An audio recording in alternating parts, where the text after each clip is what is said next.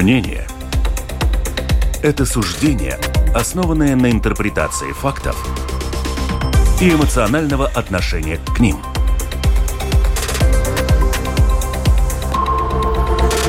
Открытый разговор с Ольгой Князевой на Латвийском радио 4. Приветствую всех радиослушателей на волнах Латвийского радио 4. Сегодня опять у нас прямой эфир и передача «Открытый разговор». 12 часов и 9 минут, уже почти 10 минут на часах в нашей студии. И у нас такая тема сегодня, я ее представлю, это качество образования. Эта тема вчера обсуждалась на заседании комиссии Сейма по образованию, культуре и науке. И сегодня мы поговорим о ней подробно с нашими экспертами. Представлю их. Представитель Государственной службы качества образования Иван Янис Михайлов. Приветствую вас Добрый день. в нашей студии, господин Михайлов. По телефону у нас Яна Баканауска, заведующая городским управлением образования Венспилса. И Яна также представляет Ассоциацию больших городов. Ян, приветствую. Добрый день. И также у нас, я надеюсь, что к нам еще под, подключится в течение нашего разговора еще один гость. Э, вот он немножечко э, опаздывает, но вот когда он придет, я его тогда тоже представлю.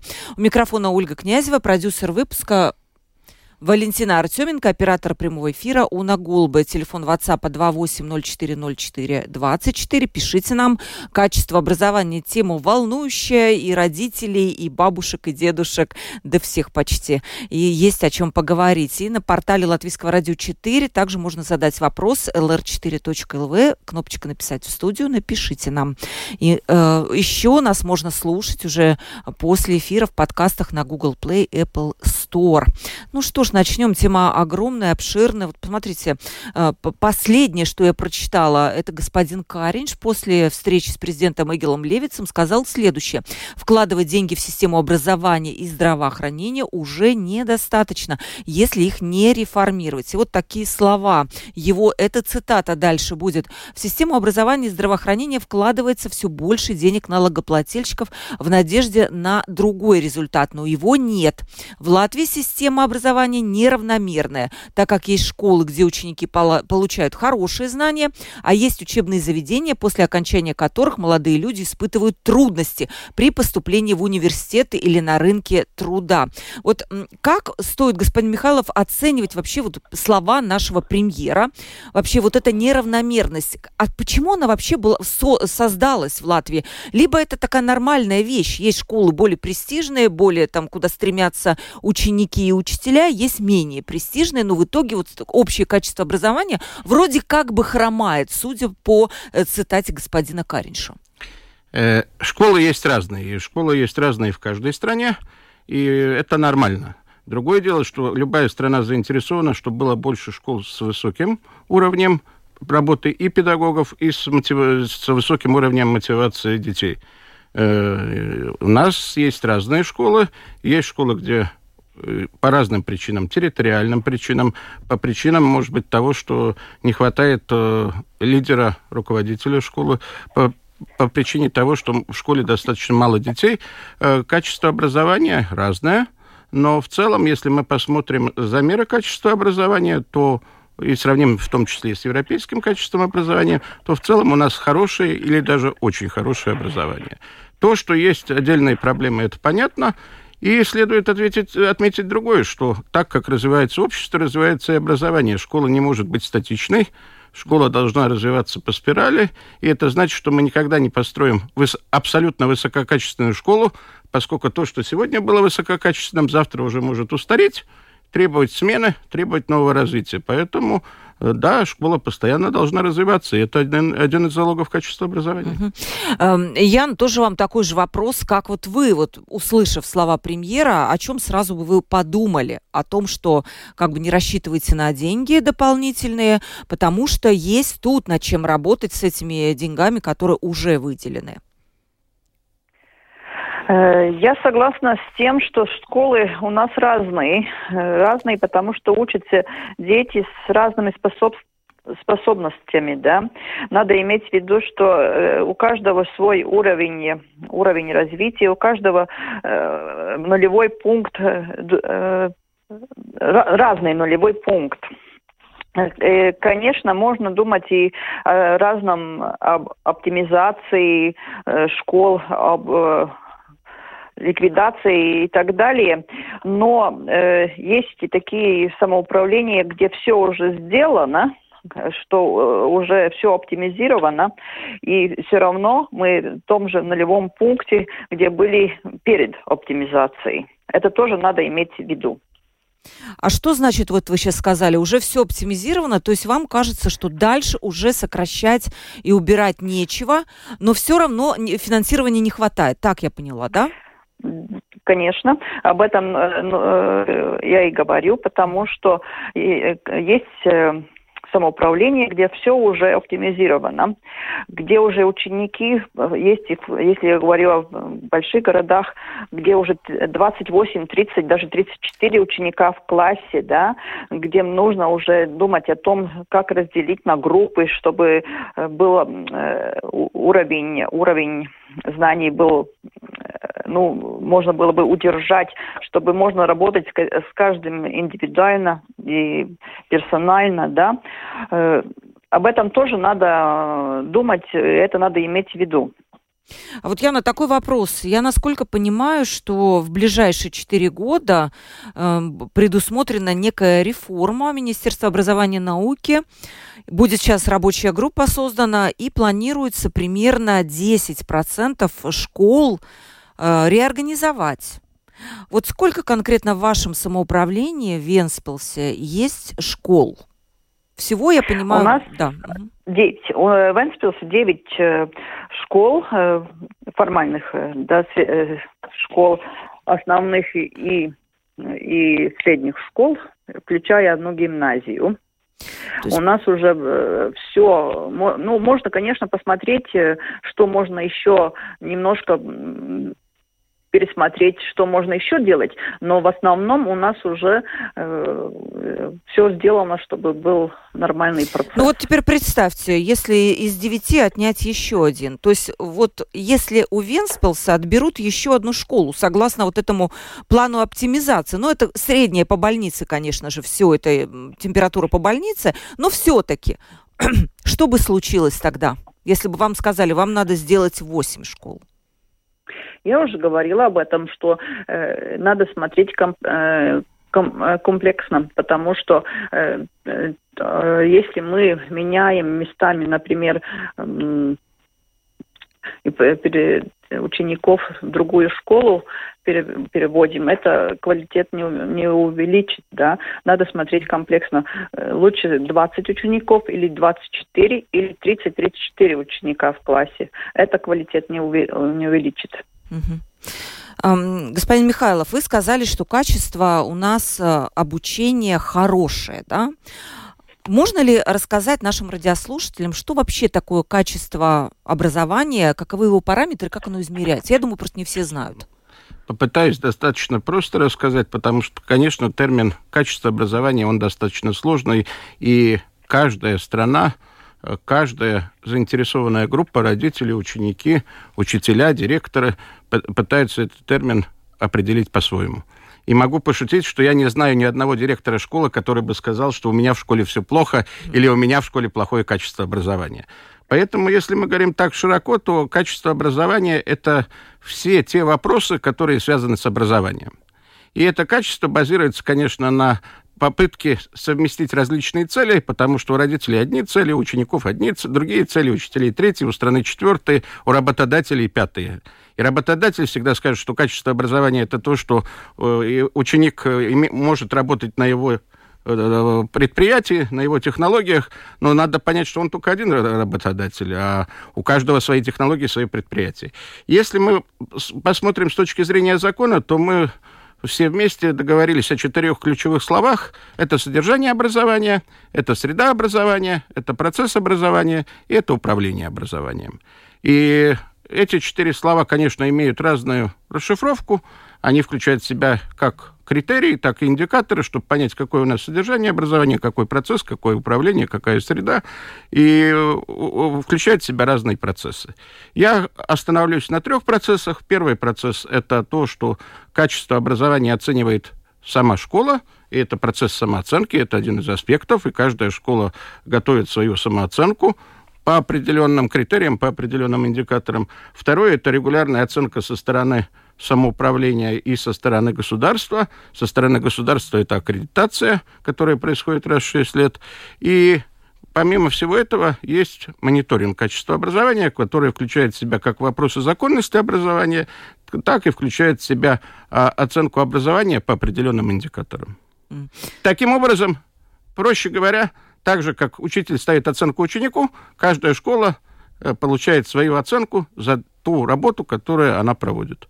И эта работа измеряется по различным критериям, по различным индикаторам. А вот то, что сказал господин Карин, что вот последняя его фраза, молодые люди испытывают трудности при поступлении в университет или на рынке труда. Измеряется ли вот по этому критерию, сколько условно молодых людей с конкретной школы поступили в тот или иной вуз? Да, вопросы карьеры оцениваются как и в во время аккредитации, так и у нас есть то, что называется мониторинг абсоленту, мониторинг, мониторинг закончивших школ, и смотрим, куда по, по, по, статистическим, по статистическим системам смотрим, куда они поступают. Так, итого мы имеем то, у нас есть некий рейтинг хороших и плохих школ. А, мы не говорим о рейтинге с точки зрения качества образования. А почему мы об этом не говорим? Это логично выглядит для родителей, например. А, у нас есть целый ряд э, частных компаний, которые предлагают свои рейтинги, и рейтингов много.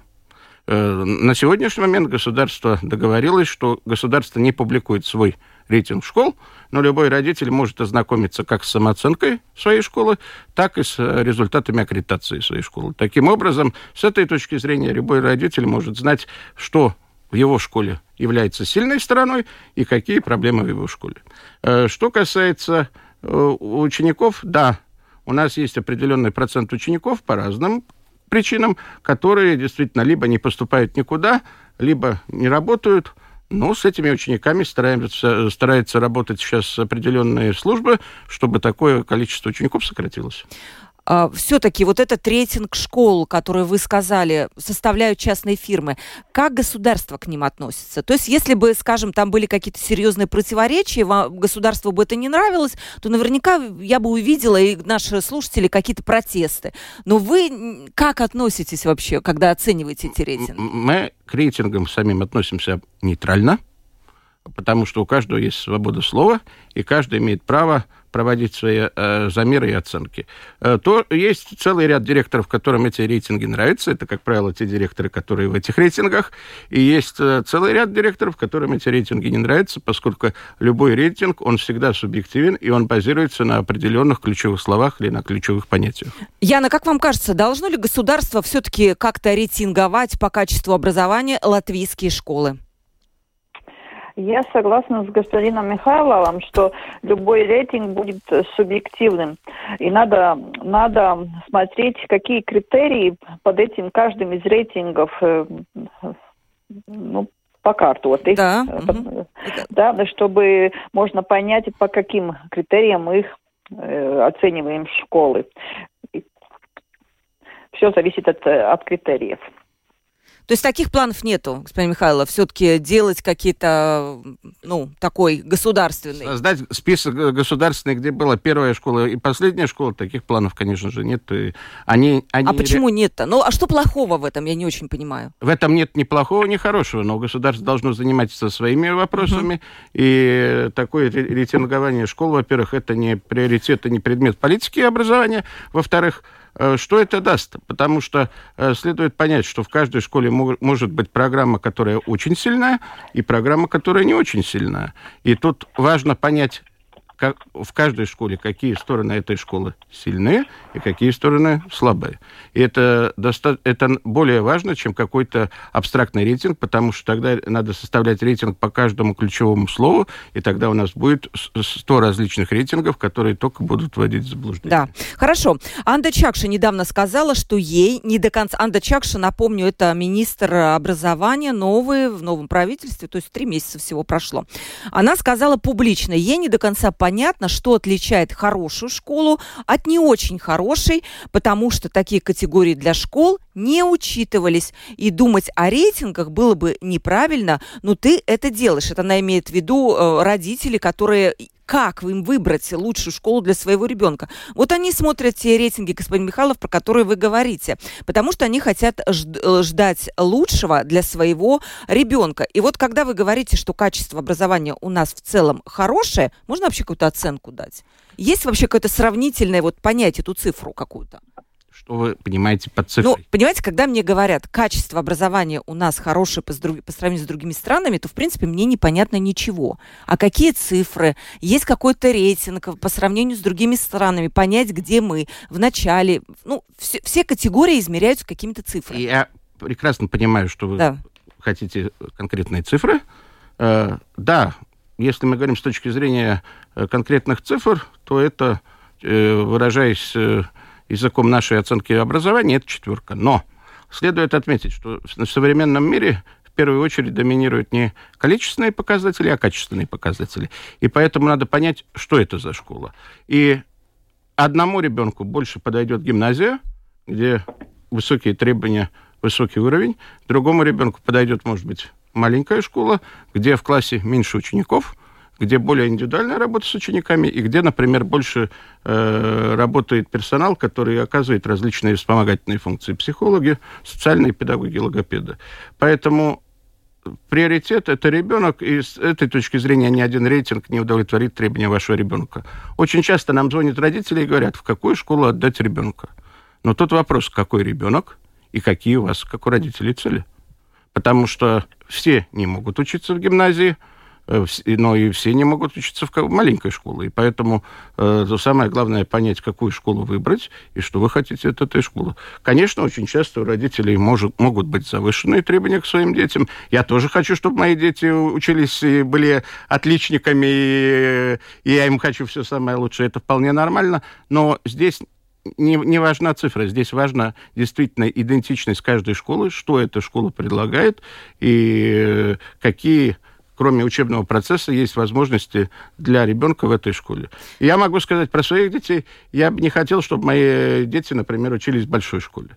Окей, значит, я интересуюсь такой школой, которая была бы более подходящей моим. Или часто просто отдают в какую-то, которая ближе к дому, чтобы удобнее было водить и так далее. Ладно, это... Не, но в Риге большая да. конкуренция школы, в Риге действительно можно э, выбрать школы, и особенно, если мы говорим уже о более старших классах, поэтому э, тут важна не, не, не цифра, а тут важно действительно, какие услуги предлагает школа. Например, для маленьких детей какие это кружки, для больших детей какие дополнительные возможности, какие дополнительные предметы и так далее. К нам присоединился Денис Клюкин, директор Ринушской гимназии. Приветствую вас, Денис. Добрый день. Денис, да, да. Мы, мы говорим, знаете, о чем? О том, что господин Каринч сказал, что у нас вообще-то есть в Латвии школы, где ученики ну, не получают не совсем хорошие а, оценки, не, не то, что даже оценки, не хорошее качество образования, и испытывают потом трудности при поступлении в университеты или даже на рынке труда. И вот Анда Чакшан, министр образования, она сказала, что ей не до конца понятно до сих пор, что отличает хорошую школу а, от не очень хорошей хороший. А господин Михайлов сказал, что качество вообще-то образования в Латвии хорошее, на четверку. Вот я прошу это все прокомментировать вас. А, я абсолютно согласен насчет качества образования Латвии, потому что если говорить о том, тех ресурсов, которыми располагают школы, и то, том результате, который школы дают, а, качество образования в Латвии феноменально высокое.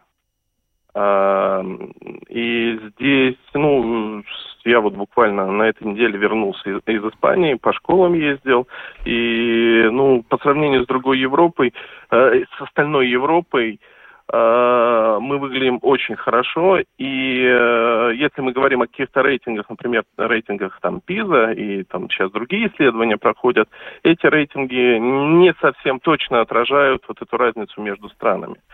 А насчет качества образования в целом и требований рынка и так далее, ну, здесь, конечно, можно и с госпожой министром согласиться, потому что э, обывательское представление о хороших, плохих школах, оно, э, ну, достаточно специфическое, да, и вот я слышал, вы рейтинги обсуждали, в том числе и наши внутренние рейтинги, да, у нас есть два больших рейтинга э, талант, работы с талантливыми детьми и э, централизованных экзаменов, здесь э, о, они очень-очень ну, назовем так, субъективные, да, то есть там методик, э, методики весьма специфические, других просто методик нет, здесь тоже можно так сказать. Но э, качество образования в школах хорошее. Проблема в том, что динамика этого всего э, негативная. И, скорее всего, в ближайшие годы она, ну, спад будет усиливаться. Почему, э, а, Денис, сразу вопрос. Почему, как вы думаете, это финансирование, а, либо что-то еще, например, там, я не знаю, проект а, «Школа 20 нехватка, а. нехватка учителей. Можно рассуждать и, э, и финансирование, ну, финансирование, э, зарплатное финансирование, конечно, да, это причина, одна из причин, почему э, нету притока молодых педагогов, но материально, материально-техническая база латвийских школ очень высока. А, если, и главная причина это нехватка учителей, да, и нехватка учителей – Э, она будет еще усугубляться в связи с переходом э, очень большой части школ, причем в больших городах, на латышский язык. И, э, ну, э, скажем так, очень многие политические решения, которые приняты в области образования, они базируются только на политической конъюнктуре, они не учитывают реальную ситуацию и реальные ресурсы, в первую очередь человеческие, которыми обладает система образования в Латвии. Это отдельная проблема. У меня вот обязательно есть такой вопрос, конечно же, не, не могла этот вопрос не задать чуть-чуть попозже. У нас, во-первых, очень много вопросов, и мы будем их э, задавать. Очень практически интересные вопросы, кстати, поступают. Спасибо, дорогие радиослушатели. Я, я, я чуть-чуть добавлю да, насчет пожалуйста. вот э, э, того родители хотят. Кто-то хочет гимназии, кто-то в какой-то школе, да, по поводу хорошие и плохие. А в нашей прекрасной соседней стране Эстонии они регулярно на разных уровнях, э, на, на, в том числе, ну, в первую очередь на государственном, говорят, что у них нет плохих школ. И э, я, мы очень близки к этой ситуации, да. Uh, у нас Э, не особо любят говорить о том, что у нас нет плохих школ, но в целом в Латвии ситуация, когда нет плохих школ, просто каждому нужна своя школа, и э, при э, даже при оптимизации сети школ, при э, уч, э, при как, каких-то изменениях в связи с э, нехваткой учителей, тоже надо учитывать то, что вот эту концепцию, что нет плохих школ, надо поддерживать и сохранять. Да. Спасибо большое. Вернемся через секунду. Открытый разговор на Латвийском радио 4. Открытый разговор. Мы говорим о качестве образования. В Латвии у нас в гостях э, представитель Государственной службы качества образования Иван Янис Михайлов. Также у нас э, руководитель отдела городского управления образования Венспилса Яна Баканауска. И также у нас директор Ринужской гимназии Денис Клюкин. Итак, мы продолжим. У нас много вопросов. Ну вот э, давайте немножечко я еще Яну поспрашиваю. Яна, скажите, с Министерства образования и науки совместно совместно с Латвийским союзом самоуправления планируют сформировать рабочую группу по улучшению качества школьной сети. О чем речь вообще? Что ожидают наши самоуправления? Э, знаете, я очень внимательно слушала, что говорил директор и что говорил господин Михайлов. И я, конечно, согласна с тем, что Э, качество образования и все эти четыре фактора, которые назвали, что в законе записано, я под ними подписываюсь, что это очень-очень важно. Но я хочу поддержать директора, что э, факторы все четыре важны, но если нет человека, который в нем работает, если нет учителя, который все это э, жизнь притворяет, да. Э, производит, да, тогда и мы об качестве образования вообще очень можно риторически, риторически говорить, да. Все зависит от кадров, да. И я думаю, что то, что э, должно в первую, в первую очередь решать, э, это вопрос о кадрах, а вопрос о очень, об очень хороших учителях, чтобы этот процесс хотя бы удержать, чтобы он был на высоком уровне и чтобы это качество не снижалось, чтобы наши э, ребята, которые поступают в вузы, вузы и при этом, что уже будут на первый курс поступать э, молодые люди, которые по, по, новому, по новому содержанию уже учились, да, чтобы и вузы были готовы э, к этому, что к, к тому, что какого молодого человека они увидят, что они будут знать по новому обучению, да, по, этим, по этим принципам нового обучения, что, что они знают, что умеют и как это могут, могут реализовать э, не только в учебе, но и в жизни, да. Да. Я думаю, что, э, что то, что э, ждут все, чтобы были вопрос решен кадров. Не только, конечно, зарплат, как говорили, но и вопросов кадров. Я понимаю, учителей не хватает. Господин Михайлов, может, вы знаете эту цифру? По-моему, тысяча с чем-то было, 1500, а, что ли, активных вакансий. Госпожа Ванага, руководитель профсоюза, нам говорила. Э, а, э, это опять э, тут комментарий, как считать, потому что то, что учителей не хватает, это мы знаем, но есть и другое, что целый ряд учителей работает больше, чем в одной школе, и работают достаточно интенсивно. Таким образом, то, та, э, то число, которое назвала госпожа Ванага, это не значит, что именно столько учителей не, не заходит в класс. Да, то, что мы видим, конечно, вакансии есть. Мы можем говорить о э, действительно несколько сотен вакансий, потому что число меняется постоянно. Но это не значит, что в каждой школе уроки не проходят. Хотя надо признать, да, есть отдельные случаи, когда в отдельных э, школах достаточно долгое время не проводится тот или, или другой урок. А мы сейчас спросим у Дениса. Денис, у вас есть э, когда, э, такая ситуация, когда не проводится тот или иной урок, и у вас конкретно сколько не хватает учителей? Uh, у нас, слава богу, все уроки абсолютно проходят. Uh, образовательная программа осуществляется в полном объеме, но uh, это делается путем скрытых вакансий, что значит скрытые вакансии? Учителя э, очень сильно перегружены. При э, рекомендованных рекомендованном количестве контактных часов, там 21, 28, от 21 до 28 часов, у нас есть учителя, которые работают вплоть до 36 контактных часов. И средняя нагрузка у нас практически нет учителей, которые работают меньше, чем 40-часовую рабочую неделю. Но ведь это а, тоже поэтому... не очень хорошо, Денис. Я, я понимаю, выгорание и такие вещи, это все случается, и учителя, у них э, перегрузка. Тогда у журналистов то же самое, мы прекрасно их понимаем. Ну хорошо, а так вот не, не боитесь, что они у вас перетрудятся, и потом будет еще больше а, проблем? А, ну, а вариантов нет. Мы же не можем не проводить уроки, да, поэтому, э, да, есть проблема. И даже э, выгорание – это не та проблема, с которой мы здесь сталкиваемся. Э, ты не можешь одинаково хорошо преподавать урок, когда у тебя, например, 8 уроков в день или 4 урока в день. Очень, очень серьезная разница в качестве преподавания, потому что тебе надо ну, э, качественно подготовиться к уроку, а времени в сутках 24 часа. И, соответственно, у тебя остается гораздо меньше времени на более качественную, более современную подготовку к уроку. Учителя хотели бы, учителя были бы рады, чтобы снизили нагрузку, чтобы они больше времени посвятили подготовке к урокам. Но, э, к сожалению, вот администрация школы работает э, в режиме, что каждый год причем это не только где-нибудь летом, а это в течение года мы постоянно занимаемся тем, что того или иного учителя мы уговариваем взять дополнительные часы и, или вообще попросту остаться в школе. Поэтому, да, э, перегрузка – это страшная проблема. И еще тогда один тот же вопрос. Очень много слушателей нам пишут, и я думаю, это вот прям э, рядом с вашей вот только что репликой.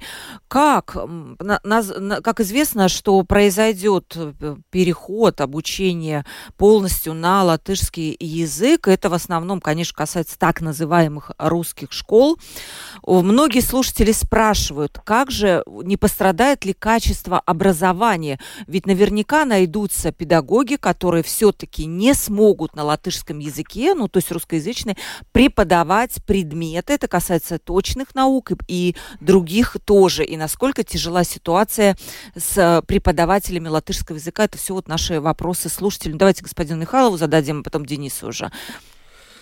Вопрос о переходе э, школ на латышский язык, этот вопрос э, был решен э, в принципе, в прошлом году окончательно.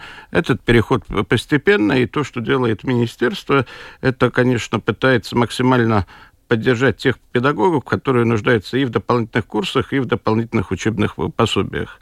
Этот переход, конечно, будет проблематичен для каждого директора, чтобы выстроить в своей школе систему этого перехода, чтобы поддержать как и учеников, как и учителей, но следует сказать, что языковые требования к учителям не менялись последние 14 лет, с 2008 года, и э, то, что каждый учитель должен знать и владеть латышским языком, это та норма, которая в силе с 2008 года. Поэтому, э, да, если у кого-то есть проблемы, сейчас есть возможность получить как и дополнительные курсы, так и получить э, э, дополнительные учебные пособия, но э, политическое решение принято, ну и к этому политическому решению надо готовиться. Я понимаю, что э, можно мне возразить и сказать, что трудности будут, да, будут, но э, так или иначе, каждый должен понимать, что есть решение правительства, и эти решения надо выполнять. Будут ли проверки дополнительные, поскольку, ну, что скрывать? Сейчас ситуация была такова. Да, там какие-то предметы преподавались, ну, на бумажке это было написано, что преподавание предмета на латышском языке.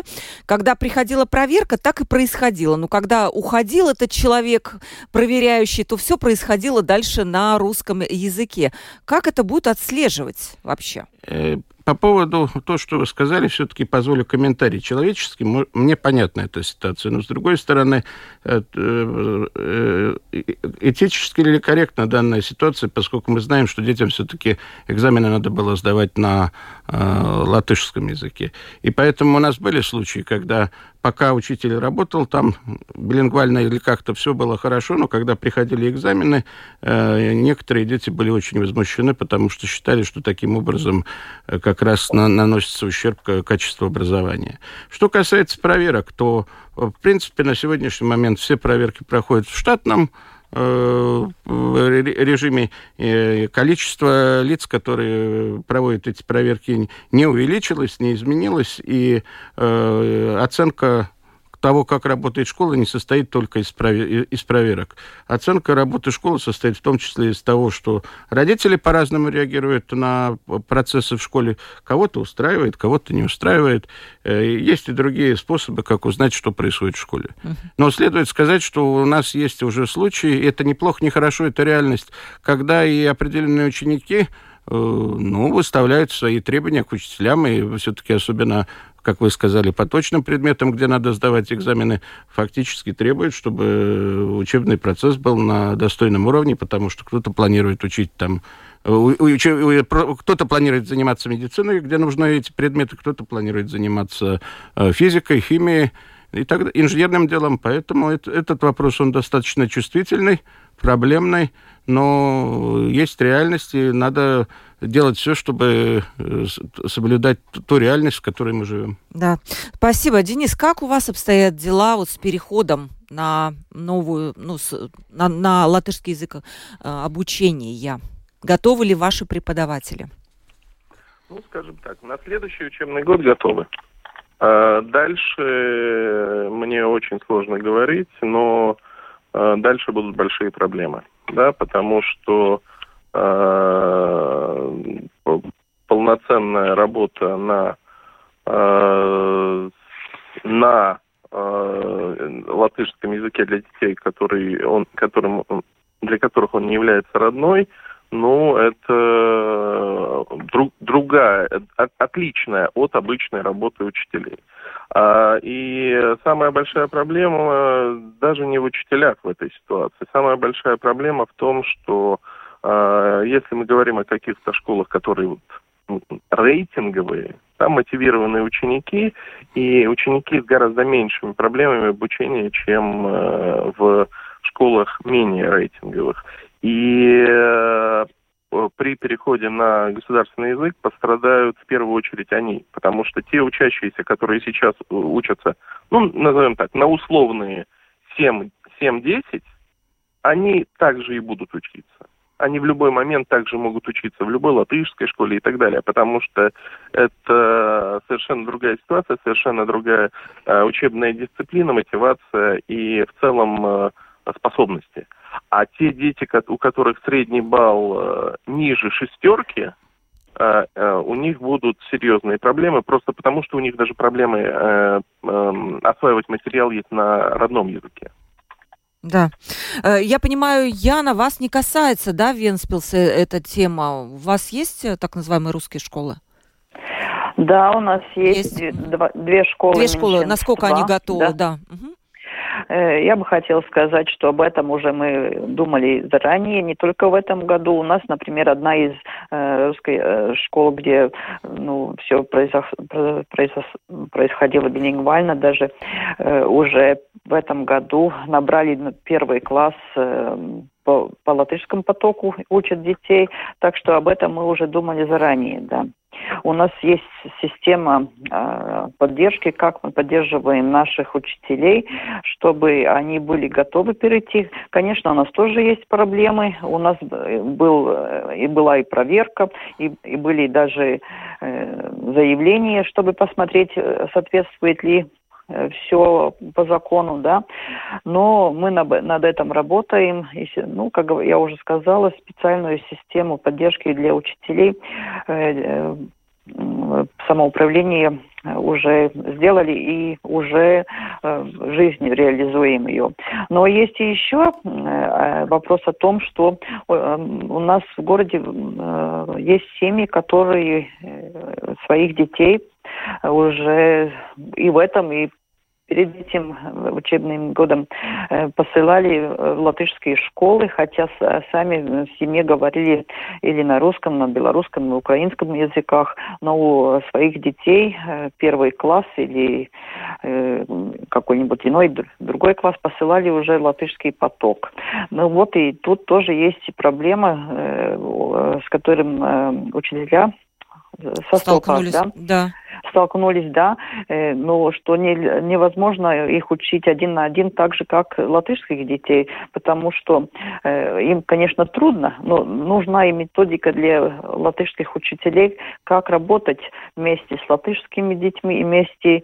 Ну, а ее нету? Русской... Интересный момент такой. Понимаете, э, понимаете, конечно, она есть, но нужно э, учителя, которые работали в билингвальных школах или в русскоязычных школах, они э, эту методику знали и с ней работали. Но сейчас, например, у нас есть в школе, где в одном первом классе э, 8 детей э, с, ну, с русскоязычных или... Украинских, э, наверное, да? Да, да, да, дети, детей семьях, да. И там учитель, который никогда не работал э, в этой системе, он всегда работал с латышскими детьми. Ну вот, и они теперь говорят, нам нужно тоже, нам нужна помощь, чтобы э, ну, правильно, правильно да. с детьми, методически правильно с детьми работать, чтобы можно их поддержать и чтобы они хорошо влились э, э, в среду и было, было качество образования. Ну, было качественное образование. Да, это интересная тема. И вот давайте вопросам немножко уделим. Много вопросов. Люди обижаются, что мы их не задаем. Денису вопрос. Э, Руслана вам пишет. Вот интересно, почему Денис говорит, что проблем нет, когда не проводятся какие-то уроки по отсутствию учителя. Мой сын учится в вашем классе, в девятом классе в этой школе, и у них уже два месяца нет уроков русского языка из-за болезни учителя. Ну, наверное, это болезнь все-таки учителя. Как-то учитывается это, Денис? Ну, ну, во-первых, два месяца, чтобы не было уроков, такого нет. А, и бывает, что из-за болезни учителя у нас нет возможности поставить замену, но мы не можем это иметь э, еще штат учителей дополнительных на, э, на замены, э, которые сидят и ждут, когда кто-то заболеет. Нет, в этом плане все, все в порядке. Конечно, в идеальном мире хотелось бы, э, ну, например, как в, э, во многих странах Европы, э, когда, например, муниципалитет в случае болезни того или иного учителя присылает дежурного учителя на замену, или, или в школе есть учителя, которые, ну, условно, дежурные учителя. Но э, это не вопрос невыполнения учебной программы, это вопрос ну, таких э, факторов, не, как это, непреодолимой силы, то есть, ну, человек заболел, да, в этом плане э, проблем нет, э, что не отменяет того, что э, конечно, хотелось бы, чтобы были какие-то ресурсы, чтобы даже эти проблемы решать. И еще ваш, слушательница Анна спрашивает, как ваши учителя выносят психоэмоциональную нагрузку, про которую вы рассказали? Какие, что вы делаете, чтобы это было меньше?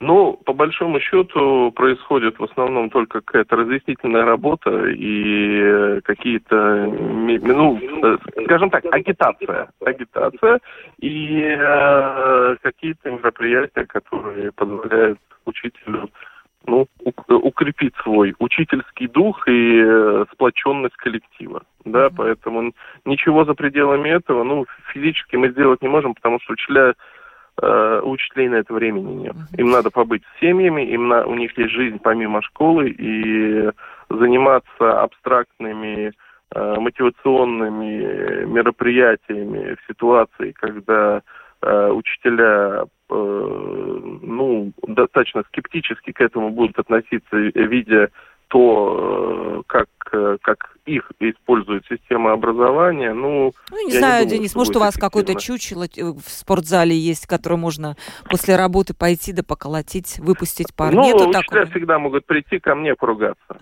А, то есть к вам меня. можно, да. вы как этот, да, поглотитель негатива, да? Ну, вот. это функция директора, да. да. Ну, вы себя берегите тоже, потому что это тоже чревато. Так, э, дальше вопросы. Добрый день, у меня такой вопрос. Вот вы говорите, что образование в наших школах хорошее, пишет наш слушатель. А от многих родителей, да почти от всех детей, которые ходят в школу, я только и слышу, что без репетиторов сегодня никак не обойтись. В чем причина? В чем причина? Господин Михайлов, наверное, к вам это вопрос. Я не знаю, к кому. Ну, я думаю, что это очень субъективная оценки, потому что каждый, еще раз скажу, что каждый родитель желает своему ребенку самое хорошее, и то, что дети ходят к репетиторам, это было практически всегда, начиная с царских времен. Но хочу сказать, что э, поскольку мы видим ситуацию, то есть очень много родителей, которые водят своих детей к репетитору, и есть много родителей, которые не водят. Это действительно индивидуальный вопрос, и поход к репетитору фраза «поход к репетитору» не свидетельствует об образовании ни плохой, ни хороший. Вопрос, почему ребенок ходит к репетитору, хочет что-то больше, у ребенка есть какие-то проблемы, в школе есть какие-то проблемы. Этот вопрос э, требует действительно такого уже углубленного понимания. Uh-huh. Поэтому, да, дети ходят к репетиторам, но Э, кто-то хочет поступить в более престижный вуз, кто-то хочет поступить в более престижную школу с его точки зрения, э, кто-то и действительно имеет проблемы, связанные с болезнью, состоянием, у кого-то были проблемы в школе с учителем, вполне возможно. Еще вам вопрос от э, Василия. Почему мы вообще делим школы на русские и латышские? Почему нельзя взять да смешать всех учеников и учителей и не придумывать вот это разделение? Ведь все приводят пример других стран страны, где никого не делят по национальности в школам. А почему у нас так? Ну, у нас, наверное, так, потому что исторически сложилось. Но действительно, взять, да все помешать в один котел, а потом просто методом случайных чисел распределить. Ну, наверное, к этому и идет, переходя на латышский язык как единый язык обучения. Во-вторых, мы говорим русские школы, но э, фактически правильно сказать школа с русским языком обучения. Там учатся очень разные национальности. И, кстати, латыши тоже есть некоторые, которые там учатся. Поэтому образование развивается, образование меняется, и э, в, в каждой стране есть какие-то школы, которые предлагают что-то особенное, что-то специфическое. У нас тоже такие школы есть, и это вполне нормально. Наш слушатель спрашивает, э, считаете ли вы, что а, вот эта система школы 2030, она несостоятельна. Я только напомню нашим радиослушателям, что такое школа 2030. Это в основе ее лежит, поправите меня, господин Михайлов, если вдруг, э, компетентный подход, это умение учеников, скажем, самостоятельно разбираться в некой задаче, в проблеме. То есть, если совсем просто сказать, то тогда главная цель этой реформы – это научить думать головой, самостоятельно разбираться, а не заучивать, не зазубривать. Нас... И применять свои знания. Да. Вот почему ее вот считают несостоятельно, ну, не знаю, как. Это вот такое частное мнение. Но... Ну, давайте, вот это вот, наверное, на этом вопросе мы выскажемся и э, уже придется... Очень, очень коротко. Эта реформа не закончилась. А, то, что... Как она внедряется, она есть ли проблемы? внедряется постепенно, как и любая реформа, она имеет проблемы, но это действительно отдельный разговор. Там очень много «за», очень много против. И опять же, в первую очередь, здесь следует сказать, что многое зависит от каждого учителя. Я слышала тоже мнение госпожи Чакши. Она считает, что это хорошая сама по себе реформа, но у нас нет инструментария для того, чтобы ее реализовать, потому что мы имеем, опять же, тех учителей, которых мы имеем, и они не всегда готовы. Также следует запомнить, что все-таки сколько средний возраст нашего учителя? Ну, средний на, возраст нашего учителя за 40 за 40. То есть, возможно, они не совсем уже гибкие и так далее. Вот Дениса мы сейчас спросим, а потом и а, а, Яну тоже насчет школы 2030. Денис, как вам а, вот эта новая методика, ее внедрение? Как оно идет? А, ну, однозначно, ни позитивно, ни негативно я не могу сказать, потому что очень сильно зависит от предмета. Целый ряд предметов разработаны очень хорошо, угу. и я думаю, что позитивно. Есть предметы, которые очень странно, как, ну, по меньшей мере разработаны, и э, непонятно, непо, непоследовательно и, ну, скажем так, рваное содержание образования в этих предметах. Э, в целом, э, на самом деле, реформа 2030, школа 2030 не является настолько сильной реформой, да, то есть это все-таки видоизмененная э, система, по которой мы работали и раньше, да, и а, то, что сейчас это выглядит красивее, то, что а, декларируется а, нацель, на, на, нацеленный на уча, построенный вокруг учащегося учебный процесс, это правильно, но, конечно, у этого всего есть определенные недоработки, потому что Э, очень, э, скажем так, эта, эта реформа, она сырая. И в итоге то, что мы получили, это э, сырой материал, э, по многим предметам не хватало, и до сих пор, кстати, не, не, нету адекватных учебных пособий, и, э, но в целом учителя знают, как работать, работают, где-то что-то адаптируют, но ничего в этом страшного нет. Да, ну действительно, может быть, отдельно мы как-нибудь поговорим, но я э, Яну тоже хочу этот вопрос спросить. У нас две минутки до конца передачи. Тоже ваше отношение к этой реформе, как она внедряется в самоуправлениях. Э, знаете, надо перед тем, как эту реформу начать, надо было думать, как это все опробов... опроб... опробовать, да, апробация должна была быть. А сейчас у нас апробация нового Э, содержание вживую. И сейчас э, осенью э, вузы увидят, какой будет, какой будет продукт, который придет к ним. И это будет результат этой реформы. Это надо подождать немножко, полгода, и это мы увидим.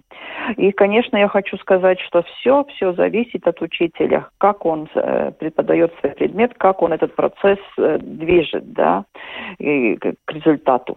Все это... Э, ключевое слово учитель. Да, это правда. Наверное, вообще все в жизни зависит от человека, как он воспринимает, как он делает что-то или не делает, да, и в том числе, кстати, принимает те законы, по которым живет наша система образования. И очень коротко, наш... несколько человек тоже спросили, где можно ознакомиться с определением, что такое хорошее образование, его критерии. Это то, что вы говорили в начале. Куда зайти людям? Первое посмотреть? определение нашего закона об образовании, первая статья а далее можно смотреть хотя бы обзоры ЮНЕСКО, обзоры ОЕСИД, в которые так и называются качество образования. Там будут очень много дефиниций. Ну, начать надо с нашего закона. Да, ну там, наверное, тяжело написано, не продраться. Это достаточно Нормально? понятно. Первая, это, пер, первая статья – это определение понятия, с определением понятия можно знакомиться. Знаете, я никогда не видела закон законов, которые написаны доступным языком. Обычно люди, которые работают в министерствах, они как-то продираются. А когда простой человек начинает читать, он на первых страницах уже путается и забывается. Ладно, спасибо большое гостям моим. Мне, было, мне кажется, что очень был хороший разговор. Очень много слушателей, которые, кстати, предложили продолжить этот разговор, и в том числе коснуться вот этой школы 2030, возможно, пригласить учителей, чтобы они уже рассказали, как они это видят, как внедряют, какие есть сложности. С нами в студии был Иван Янис Михайлов, э, представитель Государственной службы качества образования. Спасибо вам огромное Всего за передачу. Также у нас был э, директор Ринужской гимназии Денис Клюгин. Денис, спасибо вам большое. И также да, э, заведующая городским управлением образования города Венспилс Яна Баканауска. Спасибо вам огромное за то, что приняли участие Всего в передаче. Провела передачу Ольга Князева, продюсер выпуска Валентина Артеменко, оператор прямого эфира Уна Гулба. Завтра встретимся в 12.10 и опять будем говорить об актуальном э, в мире и в Латвии. Всем пока.